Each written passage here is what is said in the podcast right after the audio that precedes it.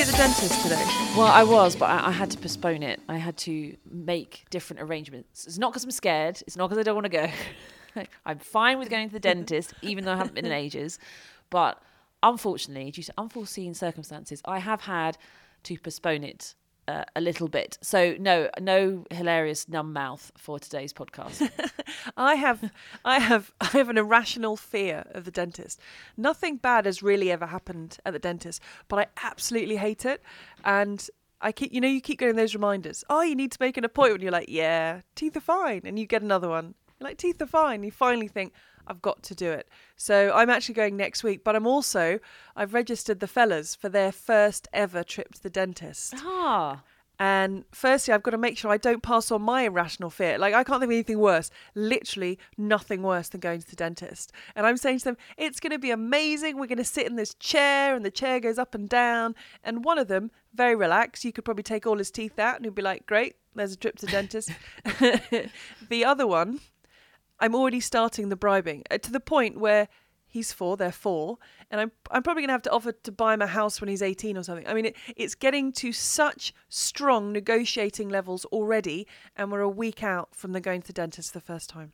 oh, well, I'm sure it will be fine. But isn't it sure. difficult with I'm not sure. with irrational fears though? Because I think no matter how hard you try not to pass it on, aren't you supposed to just pass it on anyway? Isn't that how it goes? Really? What? As in, what do you mean? As in, you know, kids know. They know. They can smell the fear on you. Oh wow! They, well, they've got no chance. Uh, are you free next Monday? Do you want to come with me? Yeah, no, I, that's what I heard. Or maybe I'm thinking of like lions or something. It's not going to make any sense. But I'm currently being really positive and smiley. But the funny thing is, as it's worked out, I'm going to my dentist in the morning, the whole numb mouth, horrible, everything that's going to happen. And then I come back, and two hours later, I pick them up from school and take them to their dentist. So I'm probably going to be in mid kind of, I'm going to have post traumatic stress at this point from the dentist. And gonna be like, yeah, this is great. And I'm going to have to walk into the dentist's room. Place and ugh. so um, yeah, I'm not looking forward to that. Well, let's be honest. No one likes going to the dentist. It's just pretty rough. I know, no, I know, I know some people that don't mind. They just, Yeah, no, no, don't mind. I know some people don't mind it, but no one likes it. No one thinks, "Oh, I get to go to the dentist." It's not a fun day. It costs a lot of money. it's always costs more money than you want it to cost, and it is just very uncomfortable. Even if it's not awful, it's just not a nice process. and they don't even give lollies anymore. I know they shouldn't because it's a dentist. So why are you going to give someone a lump of sugar? Not for me, I'm talking. I mean for for for little people. Well, what do they get then? They got to get something. the woman on the phone says it's great. I said, so what can they expect? So I can kind of prep them for the event. Well, prep one of them because the other one's very chilled out. Um, so we're going to take them into the room. They'll sit in the chair. Chair goes up and down. The little mirror. Open the mouth, and they'll just count the teeth. And at the end, they get a sticker. And I'm thinking, a sticker. That's not going to wash. A sticker. You They know, get I- I'm- stickers all the time. I'm thinking major bribes, whatever, you know, whatever they want to eat for dinner, whatever this, you know. And she's like, well, we'll give them a sticker. And the children are really happy because at the end they get a sticker. I'm thinking, wow, okay. So, um, yeah, I haven't told them about the sticker part yet, but it's, Yeah. it's, um, look, I'll report back next week, but I think it, if only for me, I think it's going to be a very traumatic day. Yeah, but also when they get older, aren't they going to grow out of stickers? They're going to be less interested in stickers when they get to kind of seven. I don't think a sticker's going to help. Yeah, but hopefully by that point they'll, they'll it's like routine, isn't it? There'll have been so many times, and as I say, the bribes are going to be huge by then. The, the things I'm having to offer one of the boys just to get him to walk into the by seven. Wow. So uh, yeah, I know it's going to be a horrible day. Right. So so let's not think about the dentist. That's already. I'm already thinking about it. Um, big news, massive news, huge news in the tennis world. Maria Sharapova has said goodbye. She has, yeah, she's done. It's it's got a mixed reaction, to be honest. What's your reaction to it? Oof, mixed. That's what I was saying.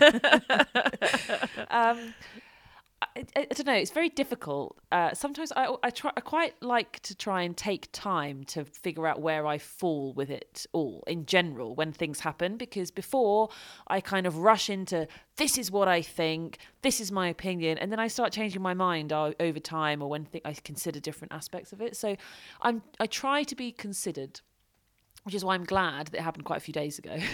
so had a little bit of time to digest it. But my reaction is mixed because her career was mixed. There are so many different elements and different layers to Maria Sharapova. I found her to not be the most likable of characters, as a lot of people on the tour, I think, found. So even just in terms of how she acted, how she was, but then you just cannot fault the way that she fought in matches and that was what she was known for. I've never known anyone probably play their best tennis, their best points, match points down. It was just it was just ludicrous her mentality, her willpower. Uh, you know, of course, when she won Wimbledon at 17, that was huge for the sport, just period. The way that she transcended the sport and was such a superstar, biggest earning female athlete for years just across all sports, mixing it with the men in the Forbes 100 list. There are so many great things that she did. She, of course, won five slams. There are so many things that I have not really liked about Sharapova. But to be honest, I think I could probably say that about every single player. In that there were things that I'm really impressed by and that I love, and then things that I'm not really on board with. Sometimes the way they carry themselves, or things that happen behind the scenes, or or that sort of thing. Probably the only exception is Andy Murray, and I just might be. there is a possibility, teeny weeny possibility that I'm a little bit biased, but I won't hear a bad word about Andy Murray. So let me just let me just compare to another recent retiree in Caroline Wozniacki. Were you that mixed when you look back on Wozniacki's career? Uh, no, no, not as mixed, of course. Um, I think uh, definitely a lot more positive because I don't know. Uh, th- there wasn't anything majorly jarring about Wozniacki's career and, and who she was. I think she pretty much just, you know, did her thing. But I think with Sharapova, I mean, look, we haven't even got onto the the drug situation, which of course does change how you look at her career before that in hindsight, because it just naturally influences it. So that is very difficult you know, I also have a lot of frustrations, not even with Sharapova, but with how that was dealt with and how the other players have been affected by it negatively. And I've talked about that a lot in in previous episodes as well.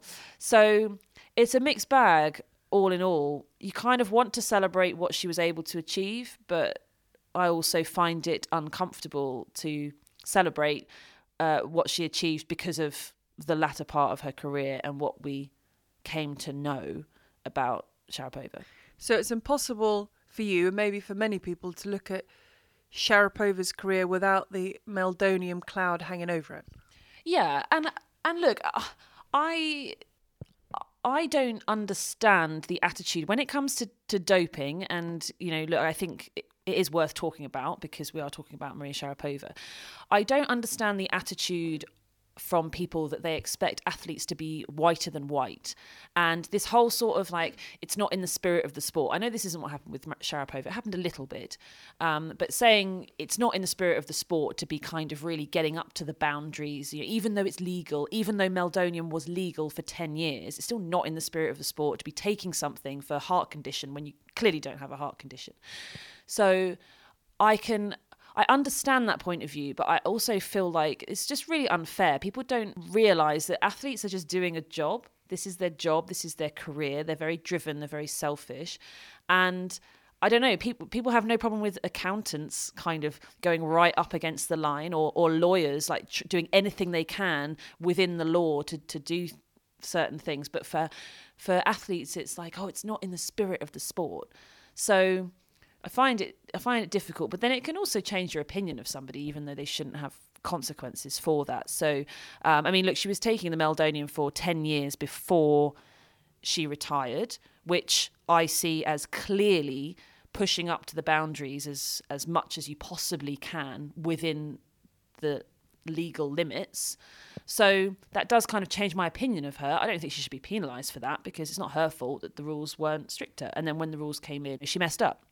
It's it is sad in a way, isn't it, that you look back on this career and that is the cloud that hangs over it. But then, did that influence what she went on to do, which was the 36 tour titles, Olympic silver medal, the five Grand Slam titles? You start thinking, well, did the Meldonium use have anything to do with that? And without it, would she have got those? So it's a it's a very hard thing to untangle to put them all separately because they've all become very intertwined with each other.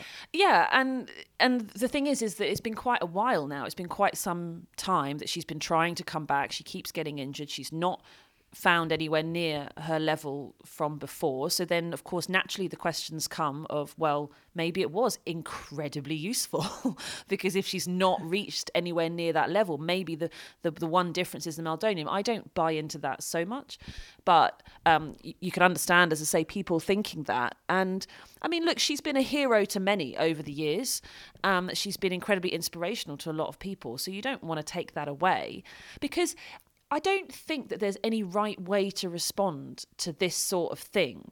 I think it's the same with people that get caught up in any sort of scandals, if they've produced work that you enjoy, whether it's films or music or, or, whatever it might be, and then it turns out that they were a really awful person and they go to prison, or you know, maybe they've died, and in hindsight it comes out that they were horrendous people. Like, I don't think that's any reason to. Well, I think that some people might react saying, "Oh, I'm I'm not going to touch it. I'm not going to watch it. I'm not going to listen to it because I disagree with them as a person." And I think other people would also respond with, "Well, I understand that they're not great and they've obviously done something pretty awful, but I still really like the films and I like the music and I think that's okay as well. I don't really think there's either way to go with it. So I think that some people who respond to this and say, do you know what? Cannot look at Sharapova in the same way. And that's just the way it is.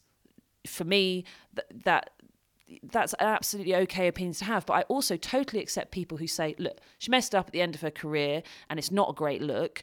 Um, but I still really appreciate everything she did before. So I don't really think there's like a right or wrong way to go with it. It's just where you fall. What was your interaction with her, if any, when you were on the tour? Uh, well, literally zero. She didn't really to interact with many people at all, to be honest. but if you were in the same vicinity or or a tournament, was there would people talk about her in a positive or negative way? Did she literally just come in and go, and you didn't really know she was there? Well, I mean, I saw her around at a couple of slams. Really, that was about it, and she was fine. She kept herself to herself. She wasn't overly polite to people uh, in terms of staff members that were helping her, that sort of thing. But she wasn't particularly rude either. She just, yeah, she just kind of did her own thing, and uh, it just happened to be with other people sort of around. What I do respect about it, or maybe that's too strong, or what I do like, is the fact that she retired with immediate effect.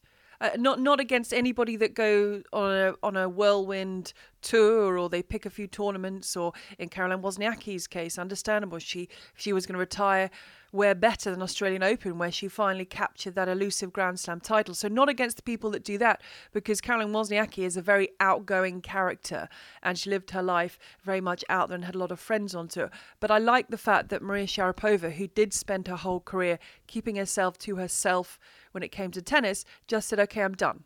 that she didn't say, you know what, I'm going to have one last hurrah. You know, her last match, therefore, was losing to to Donna Vekic in Australia. And and I quite I, I like the fact that she stayed consistent and she didn't suddenly say, well, you know, to celebrate my retirement, I'll have these tournaments and I'll end at I don't know US Open or whatever. So I, I quite appreciate that. It's not like, look, she doesn't need the money. she doesn't need to go on a tour to raise money. But I like the fact the statement was, was it Vanity Fair and Vogue? And it was her goodbye to tennis.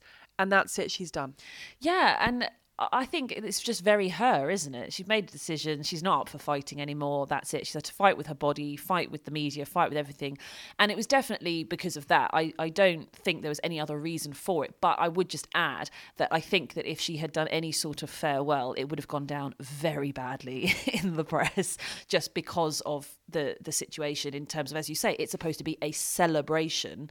And a lot of the media, I think, uh, particularly the British media, would not uh, be on board with that. They'll be saying, "Go away quietly." As do you, you probably... think so? Because if you look at yeah. a lot of the pieces that have been written and said, yes, Meldonium comes up, but there's very positive pieces about what she did. There's been a lot of love from other players on social media. Someone made the comment and said she's never interacted this much with her with her peers, and everyone's saying, you know, thank you and and and what you did, and and that's sort of saying that everyone thinks that what happened with Meldonium has covered every single thing she's ever done, not giving her the right or respect to have, if she had wanted it, a farewell tournament. Yeah, but I, she wouldn't have wanted it anyway. As as I agree with you, I think I prefer it this way. Kind of when you're done, you're done. As I say, I totally get on board with the Wozniacki thing. I agree with you in that it was only a few weeks, so and it's a big Grand Slam, and it's the Slam that she won her first event at, so that kind of makes sense. But yeah, doing a farewell tour is quite. Um, I don't know. It just, it just smacks to me of somebody who doesn't want to retire. So I just feel like, well, just keep playing then. Like if you don't want to stop.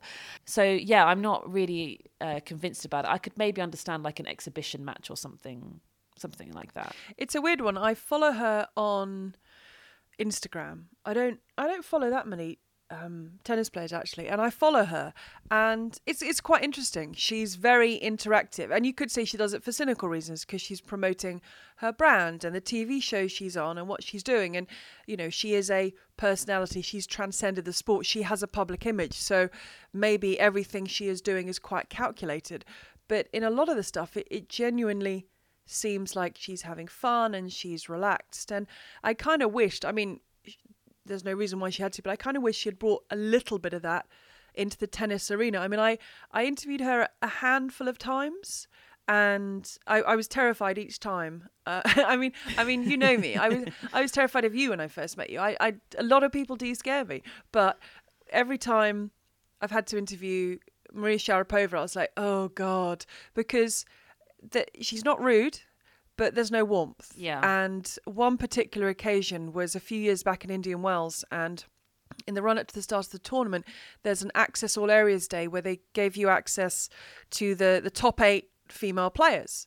So there she was, and they're kind of you you set up on this flat roof and these beautiful surroundings, and everyone has their little section and the player just gets taken and hello this is tennis channel. Hello this is bbc hello this is whoever it is.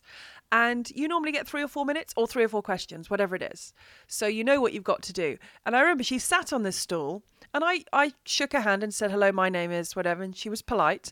And then she just looked down made no eye contact till we started. And it was four minutes the interview.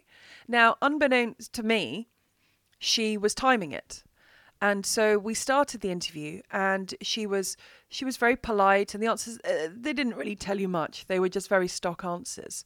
And literally as we hit 4 minutes on the nail she stopped talking. So she'd been glancing down at her watch and she'd been kind of self editing and literally 4 minutes done that was it. I mean, there was no kind of. Um, sometimes you sneak in an extra question, or do you know what I mean? Sometimes if it's going well, you might just. There's one more thing you want to ask, but she made it very clear. She finished her sentence. She looked down at her watch and she took off her microphone. And I was like, "Okay, then, bye." Um, yeah, and that's was... the thing is that she she always kind of. I, I feel like the interaction that I I saw as well is that she was never polite but never really rude. She just kind of was in that middle, like, I'll do my job, I'll do what's required of me, and I'll do it fine, and and and but no more. But I don't, I just don't get, and we've talked about this before. Our characters are, are very opposite to that. We like talking to people, but I just don't know how you can go into your workplace, and she was going into it largely with the same people every day, albeit a different place, a different court, a different venue, and and just not have some kind of interaction. I mean, it it really was just a job, and that's absolutely fine for people to treat it like that. I mean, um, Alexander Bublik has has recently made comments saying, you know, he wants the money and he's playing for the money, and that's it. And some people were sort of aghast at him saying, "This is why I'm doing it." Others were saying, "Well, fair enough. This is just a job. But I think for people who love or have a passion about sport or whatever sport it is, when you hear someone being so sort of blunt and brutal about it, it's almost a little bit hurtful. But yeah, it's it's such a, a weird thing, as I say. I suppose because people are so passionate about sport, they expect that you're only doing it for the love of it. That's it. And it's just not the case. And the attitude that everybody in the top 100 wants to be the best they can be is a nonsense. People just want to be okay with their work life balance like most other people and sometimes it, it it just it's not worth that extra effort like yes there are plenty of them who are trying to be the best they can possibly be but there are some especially later on in their careers that are just okay with where they're at and there are lots of stories about that and that's fine but yeah this this weird attitude towards players that um and I, I'm sure you must have experienced this as well with the footballers. You know, whenever they start talking about money and negotiating or, or whatever it is, they kind of get this bad reputation. But like they should just be happy to be out there playing. And so well no they everybody has a worth everybody has a value um, and everybody knows what they're doing and, and how they're doing it. I mean sharapova has been a phenomenal businesswoman. She's earned more money than anybody in terms of female athletes. I mean serena's the only one in the same league as her and it she absolutely nailed it. But a lot of that is because it was a job.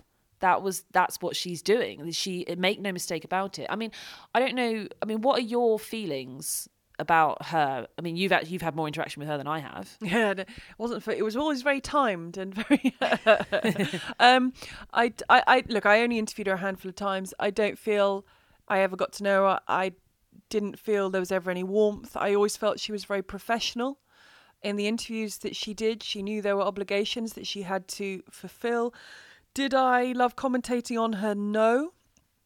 Probably a mix of of of the noise, of the little routine when she turns to the back of the court, she turns around, the look up, the look down. So she wasn't she wasn't one of my favourite people to commentate on. But I think also it's hard to split that into how much of that is because you didn't get the warmth. You know, how many of those players out there that that are all sort of warm and cuddly, you like them a little bit better because maybe yeah. you know them as a person or you see sort of what they do and you're kind of like wow and and maybe maybe it's bad maybe because she wasn't the friendliest and because she was kind of like look this is a job and goodbye you're a bit like oh well i don't think i like you that much so it's weird to kind of separate those two as well but she wasn't my favorite player to commentate on i was i was quite scared when i had to go and speak to her i really admire but then on the other hand, I really admire what she's done. I, I admire the fight. I admire the fact that with a crumbling shoulder, she's she's managed to keep going. I'm just going to put Meldonium to one side for a second.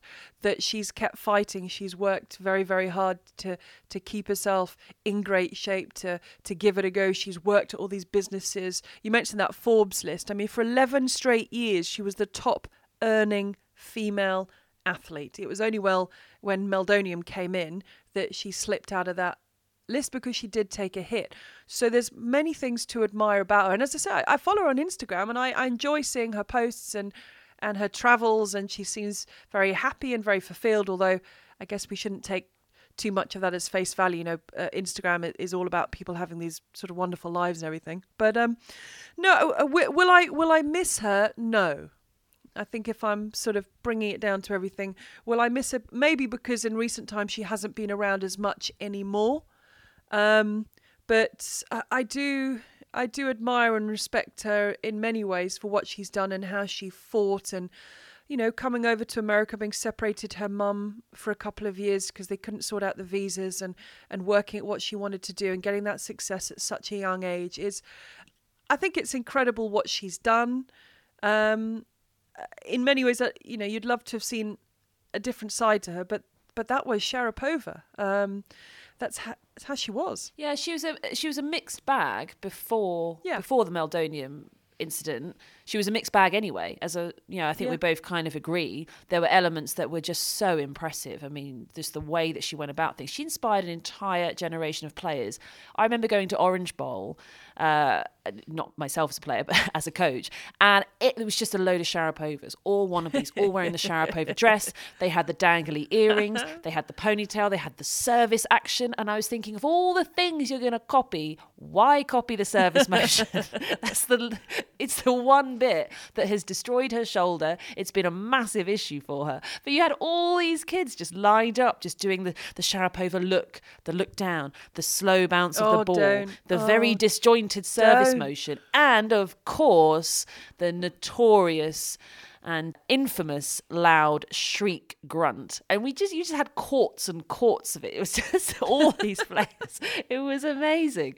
And it really was that level of inspiration. And really the only other person I've seen do that is probably Rafa. When you rock up and everybody all these kids with these tiny twiglet arms have got their arms out and they they got the three quarter length trousers on and they're whipping up the forehand above their head and all this sort of stuff. And again, it's like they copy that bit of the technique because it's so unique to Nadal, where he goes up above his head. They don't realise that Nadal has spent his entire career trying to get rid of that. Like, whenever you see him practice, he doesn't do it, and he's got better and better at it through his career. It's like, that's not the bit you want to copy.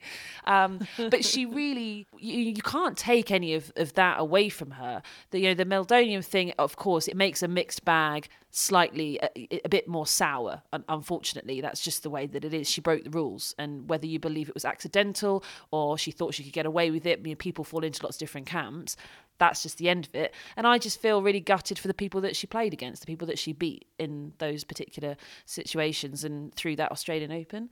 But um, yeah look i am going to say i'm going to go out on a limb here and say that she is not going to be particularly involved in tennis in the future years. I think her interests lie outside of tennis. Yeah, no, tennis. Tennis is done. it's done. Ten- tennis, Dead to her. Tennis. You know, she did her goodbye to tennis, and she meant it. Tennis. I mean, recently there was um, an exhibition, and she turned up. She wasn't playing. She was sort of there. No, tennis. Tennis is done. Tennis has has given her everything. It, it's allowed her to create this platform and the, and the talent that she had and the titles that she won. Look, even when she went into making candy and everyone was like, how can you be promoting this stuff when you're an athlete? And you know what sort of excessive sugar and stuff does? She was like, it doesn't matter. She just she just does her own thing.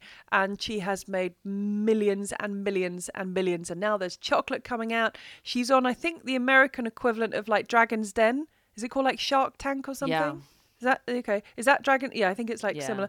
And you know, she's got the, the the really severe side parting all slicked down and tied back, and the sort of the big sort of shoulder padded jackets and meaning business. She's a businesswoman. She, Oh, yeah. you know, the autobiography is out there, and everyone sort of loved reading about that and this rivalry relationship with with Serena Williams. She's made the money. She's played the sport. She's said goodbye, and she she doesn't need tennis anymore. No.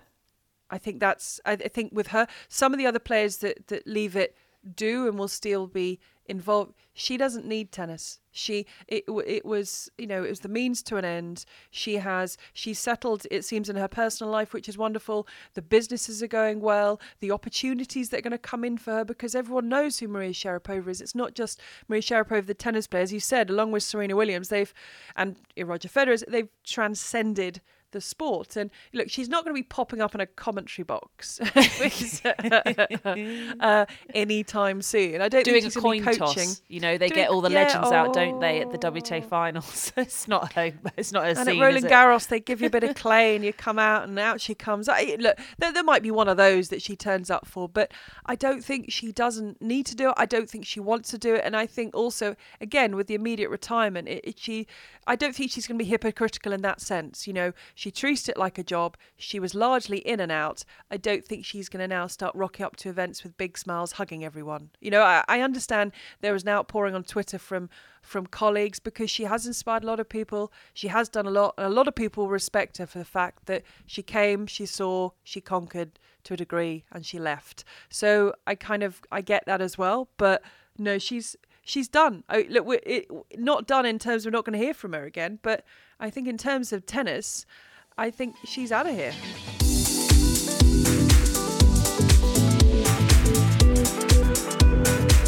Do you think that Andy Murray will make a return? He's on Instagram today hitting, but there's been talk of a possible operation to remove a growth on his hip bone that has grown in the soft tissue around the new hip. I mean, it just he just needs a break. Oh, I know. It's just oh, I can't I can't take it anymore. Seriously, I don't know how he feels. I feel bad. This is all about me. I can't take it anymore. It needs to stop.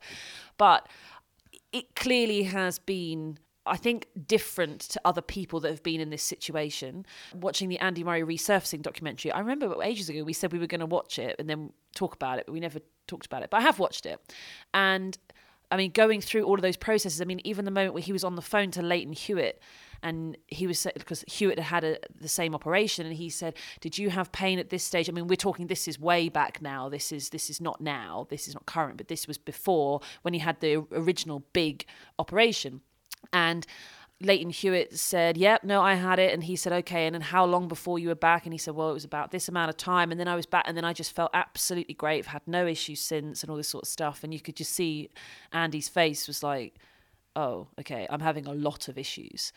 Uh, and then, of course, had to have more surgery and, and, and all these things. So it, it just, it seems that every surgery has gone really, really well. It's been very, very successful and everything should be fine and then it's just not transpired that way for him. So it, there just must be uh, something else going on because other people have come through these operations. You know, like Bob. Was it Bob or Mike? Bob. Definitely Bob. to be fair now, as as confusions go, that one's fair enough. I just want you to keep saying Bob Mike. Was Bob? it Mike or Bob? Bob, Bob. Mike. It was Bob. no, I, I, I make some little mess ups which are a bit more ridiculous. A lot of them get edited out because I edit. so, no, that didn't happen. But um, he had it done, and it was very. I'm still not sure which one it was. So, uh, uh, Mr. Bryan, Bob. Bob. I was fairly certain. So Bob had it done, and he's obviously been relatively fine since he has come back. There are always going to be slight issues, and it's just not. It's not worked out that way for Andy. Um, and uh, yeah, I just look just hopeful. He will do everything he possibly can. If he ends up having to call it, which I don't think we're there yet, but if he does, that means there is no way for him to get back on court.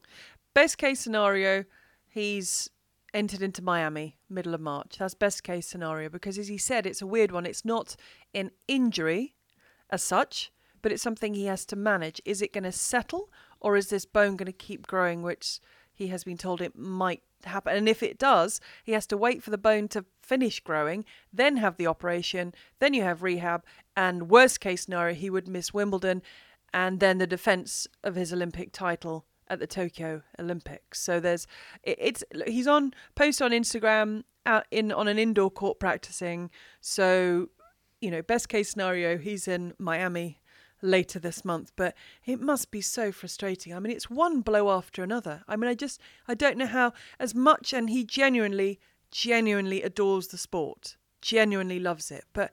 How many blows can one person keep taking? Yeah, um, and it, it it just just cannot get it sorted, can he? That's just that's it. If there was a way, he I'm sure he would. Um, the only person who's taken more blows, and we always come back to this, is Juan Martin Del Potro, unfortunately, and his have been kind of staggered through his career, which has had obviously much more of an effect. This might end Andy's career, but um, it's kind of all really come to, towards the back end. But um, oh, I just yeah. All we know is that he will not be slacking on rehab on anything. He is the most meticulous, most professional person, and as I say, if he can't do it, he can't. His his body won't let him, and that's got to be so incredibly frustrating, especially when you're the sort of person like Murray or like any of these professional tennis players right at the top, where your entire life has been your mind overcoming your body's limits and pushing your body further and further and saying no. And when you're tired and you just want to stop, or you're jet lagged, or you feel ill, or you're cramping, being able to, whether it's in training or in matches, overcome it and just have that willpower that we were talking about with Sharapova. She was phenomenal at it. Serena as well. We've got Federer, Nadal, Djokovic, Murray is in there. To have that level of willpower that you can just force your body to do what you want it to do. And then you get to this stage where it just says no. It it, it's just it's i think it's just it must be so hard to accept So let me ask you, and I can't believe it's taken this long into this week's pod, but you were you were bigging up Acapulco, really bigging up Acapulco, and then I remember seeing the news that Kyrgios had pulled out. and you were going, last year Kyrgios was amazing and this and that, and then Kyrgios pulls out. So how was your Acapulco experience? Well, it was great. I mean, it's Acapulco. The beach is right there. I mean, it's beautiful sunshine. The crowds were great as well. I mean, there aren't many tournaments that could pull off a schedule like that where it's late every single night and it's packed. Um, we also had, I mean, I was working on the men's, but we also had the Mexican wildcard, Renata Zarazua, doing incredibly well on the women's court. So for some of the men's matches, there wasn't much of a crowd, but we could hear the ball packed into her court. It was uh, it was hilarious. But um, so she did really well because she reached the semi-finals, I think. And Heather Watson won it. Congrats to Heather picking up her fourth title. But uh, for the men's, well, look, Nadal won it. So no big shock there, uh, especially after Kyrgios had to pull out. As I say, I love the tournament. He beat Fritz in the final, but Nadal absolutely cruised. I'm not going to lie. I'm sorry to everybody else. He had a really great match against Kecmanovic, which was great. And Kecmanovic really put in a good performance. And Nadal had to play well. But the rest of the time, I hate to break it to the rest of the field. Nadal was fine. He was absolutely fine, and he was winning his matches kind of three and two, two and one, that sort of, of thing. Okay, Kecmanovic got five games in a set against him, but other than that, it was uh, pretty much a procession when it, it comes to Rafa picking up another title. And while Rafa was doing that, Djokovic was doing what Djokovic does, um, and that was sweeping up and winning in Dubai, saying afterwards, slightly tongue in cheek, or was it, that his aim for the year is to go unbeaten throughout the year? I reckon that. I reckon he's being serious. It's a good aim. Well, possibly. Yeah, yeah, yeah. I, I think it's possible. I don't think it will happen, but uh, why not? I don't think it's possible. I don't think it's possible. It's all about the clay, really, isn't it? That's the big thing. And we have to remember, Indian Wells and Miami last year, Djokovic was was pretty awful. And then I know afterwards it came to light that everything was being geared up for Roland Garros to complete the second career Grand Slam, and it was almost as though that was kind of that was everything to Djokovic at that. But you know, so he can scoop up a whole lot of points over these these next two Masters events, and Yeah. and he's he's looking good. He's as flexible as ever as one shot image. I just I don't know how any one person can be that flexible. I know that was. I mean, it's basically the full splits on the oh. slide hitting a shot. It's absolutely absurd. If you haven't seen it, please look at it on on Twitter. It's amazing. But I mean, if you're Andy Murray, you've got all these issues with your hips, and you go, "How? What the hell? look at this guy. You can't do that. That is not possible." So very frustrating again for for Andy. But Djokovic, phenomenal. I mean, look, we had two big tournaments that week. Djokovic won one, Nadal won the other. Is it any surprise? Not really. So let, let me ask you. uh, We should say we've had a little change. I know Federer's rehabbing after the knee operation, but Dominic Thiem is new world number three. So congratulations to him. So Djokovic, when does he lose? Over the sunshine swing on the clay? Yeah, I think he will lose in either Indian Wells or Miami. I don't think he'll win both. Okay. Or which one? Oh, I, I don't know. I don't know. I'm going to go. He's going to lose in Indian Wells and win Miami. Okay. I think. I think that way around. Okay. Um, fair enough. But I think, Yeah. look, he's he's an incredible form, and look, we talk about the new generation, but those two fellas still going strong. I got a question from Adam. Do you want a question from Adam? Cool. Go for it. So, a question for Adam. He said, um, Adam's asking about the recent 500 event in Rio and the 250 events in Marseille and Delray Beach. He said the field in Marseille and arguably Delray Beach as well was stronger than in Rio, presumably since most players don't want to play on clay before Indian Wells and Miami. So my question is, how is it decided how many points a tournament is worth? Obviously, the Grand Slams and Masters events are pretty much set in stone, but for the 250s and 500s, how is it decided? And is it possible for this to change, so tournaments to sort of be promoted and demoted? Ooh, getting very political now, Adam. There's a lot of uh, big wig conversations which go on in, in in that sense. It's it, to be honest, it's just decisions. There are certain criteria that tournaments need to reach to be certain levels. You have to have a certain amount of courts, quality of courts, size of the stadium court. So you can't just have a teeny tiny venue and it be a 500 it's not going to work um, you also have to have a certain amount of financial backing you have to be able to pay the prize money uh, the tournament has to be able to pay people that's also very helpful so there, there's all of those things so if you qualify for that then you could host a tournament of that level. But then again it has to be political. They have to decide uh, where the points need to go uh, which tournaments need the bigger size events or which places need the bigger size events that sort of thing. So unfortunately i'm not privy to any of those conversations but um, you've got people pulling for all different sorts of things. I mean they might go on a drive. The atp might think we really need to promote tennis in South America. We have fantastic South American players and we need better tournaments there. And so that might be why they then bump up those tournaments. Um, we know that on the WTA, for example, they've had a big push in Asia over the past decade. And it's no surprise that Shenzhen won the WTA final contract, and those now all the big, big tournaments are, are in Asia, and they've kind of swapped around some events as well. We've got uh, at the grass this year, Edgbaston has been demoted from a premier event down to an international, and Berlin has come on as a new event, a new grass court event as a premier. So they've moved it to Germany, and Edgbaston will now be smaller. And now Edgbaston could host a bigger tournament, but a lot of it is about the financial cost of it versus the ticket sales. It's in the UK, it competes at the same week as Queen's. So for ticket sales, TV rights, that sort of thing. So it's losing in a lot of areas because Queen's is such a huge tournament. And you talk about draws at tournaments. I mean, the Queen's draw is an absolute scandal for a 500. It's basically a Masters event without Federer, but and Zverev. That's basically it. There's a couple missing. There are all these different things that, that go into it, but as tournaments get bigger, they cost a lot more money for the event to put on. Now, it's not that the ATP pays that money to put the event on, the tournament has to do that. They have to find the money, guarantee the money. They need to be able to cope with it all. So it's mainly practical, but then if the practicalities are sorted, it just becomes a political decision. Adam, thank you for that. Adam sent the question on Instagram. You can send us questions Instagram or Twitter if you so wish. And talk about stellar lineup, the Oracle Challenger Series in Indian Wells. what a lineup they've got from top seed Ugo Humbert, who took a wild card into it, to Jack Sock on his protected ranking. We've got Jannik Sinner in there. Cameron Norrie makes the lineup. Frances Tiafoe is in there. Mischa Zverev as well. Radu Albot, Steve Johnson, Peter Gojowczyk, and Lucas Pouille. How about that for a challenger lineup? Wow. That's so good. But this is the thing is that that is stronger than a lot of 250s and that that's just the way that it goes. I mean, you can't ever really predict it. Although we always know the Indian Wells Challenge is going to be really strong, but uh, tough to pick a winner out of that. It's basically because it's in Indian Wells, isn't it? I, I, I said to you, I, I would, you know, I would.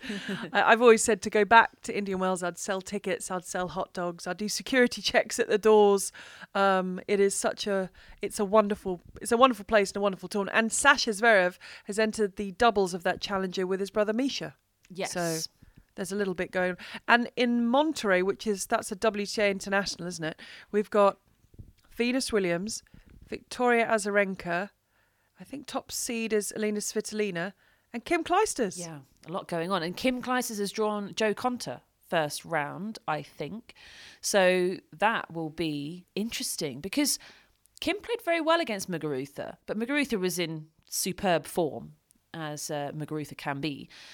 And Konta's not. She hasn't played very much. She's been really struggling with injury for quite some months now. So we know how well Konta can play, but this could be really interesting. Kim's got to get a win on the board at some point. I'm not saying she's going to win against Jo because Jo is, as I say, very experienced, but she has really been struggling of late just to kind of get any matches going, any consistency going. A, lot of it just because of her her body. So um, that could be an opportunity for Kim.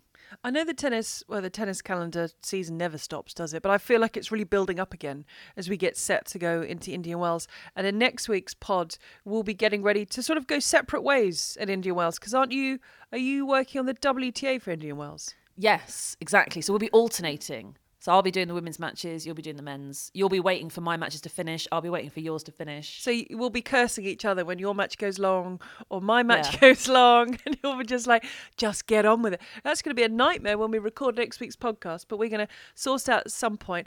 I know, I know you don't have to go to dentist, but have you heard of World Book Day? Yeah, I have. Oh, sounds so good. I did that as a kid. Did you? Yes, it's the World Book Day is the best. Did you dress up? Yes. What did you dress up as? Can you remember? Uh, Willy Wonka. was that because it was your favourite book, or was that just an easy outfit? It was a kind of an easy outfit. I think we had some sort of top hat lying around for some reason, and that was pretty much it. So, got myself uh, some weird, borrowed like an auntie's weird coat, like a green velour coat sort of thing, and uh, and got a cane. Which of course your auntie had, because uh, I only found out yesterday that this Friday, well, book day, the boys only take books in to swap, so they can then pick another book, but they've got to dress up as their favourite book characters. And so now I'm thinking I've got to get on Amazon, I've got to order stuff. One of the boys wants to go as Where's Wally? That's great. Well, that's an easy one. Easy one. I, yeah. I may have guided him slightly down the path of Where's Wally because I thought that's straightforward, isn't it? Just going to get a couple of bits, some red and white stripes, hat, things, off you go. and and the other one we're we're in negotiations. I spent a lot of time in negotiations with him, but we're trying to go into negotiations as to what he wants to be. So far, he's Oh. he's currently wants to be a dragon. That'd be good. From a particular book or just any any any dragon? It just wants to be a, it just wants to be a dragon, um, but they've got to be in it all day. So it's got to be a practical dragon, right? He can't Yeah. run around with a tail and and a sort of in a massive dragon onesie or something all You day. breathing fire. That yeah, it's not very Well, good. that that yeah, and also not good at school. So I've got to go and sort of think of things for World Book Day. Ugh, That'd be so cool. I'll um I'll message you about it because that's really I love World Book Day. Love, love World outfits. Book Day. Okay. Oh, they, can you imagine the walk to school? There's just going to be everyone sort of dressed up. One of his friends is going as a cow. There are a lot of cows and a lot of books, to be fair. So fair enough. He's just wearing a cow onesie all day. Just a chance to go to sort of school in your pajamas. So yeah, that's basically before everything kicks in with Indian Wells next week. I've got World Book Day, so I'm off to look through books and think of fairly straightforward characters, so I can get two boys ready for World Book Day on Friday. Oh, I bet they'll look great. All right, I have to go. Okay then. I'm the one who has to go this week. Oh, bye. that was it. Fine, bye then. You said you have to go. Go. Just leave. Yeah, just just leave. Okay, I'm going. You've got to leave when I'm talking about World Book Day. You just go. Okay, I'm going. Bye. Bye. Bye.